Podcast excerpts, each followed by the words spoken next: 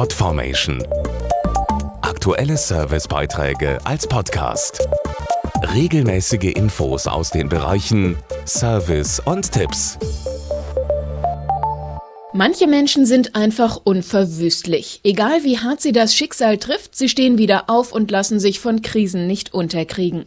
Eine gute Eigenschaft, nicht nur für Erwachsene, sondern auch für Kinder, gerade wenn sie zum Beispiel in sozial benachteiligten Familien aufwachsen. Besonders wichtig ist dann ein gesundes Selbstbewusstsein und das muss gefördert werden, am besten schon im Kita-Alter. Und genau da setzt jetzt eine spezielle Initiative an. Resilienz heißt das Fachwort, wenn es darum geht, Kinder trotz schwieriger Lebensbedingungen stark für die Zukunft zu machen. Dazu Holger Hofmann vom Deutschen Kinderhilfswerk. Resilienz ist die Fähigkeit, sich als Kind positiv und gesund zu entwickeln, und zwar trotz widriger Umstände, wie zum Beispiel Erfahrungen von Armut, Diskriminierung oder Gewalt.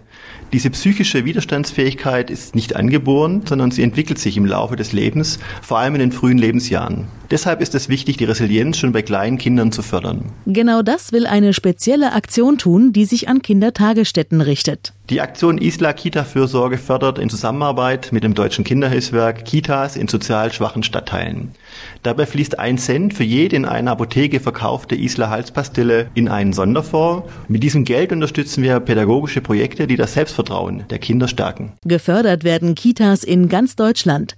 Einige Projekte sind bereits angelaufen. Zum Beispiel werden in Zusammenarbeit mit Engelhardt Arzneimittel Theaterprojekte umgesetzt, in denen die Kinder spielerisch lernen, ihre Gefühle auszudrücken und eigene Grenzen auszutesten.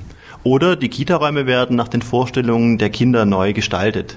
Dadurch lernen sie, dass ihre Entscheidungen ernst genommen werden. Das stärkt ihre Persönlichkeit und ihr Selbstwertgefühl und macht sie fitter für die Zukunft. Mehr Infos zum Thema im Internet auf der Seite des Deutschen Kinderhilfswerks unter dkhw.de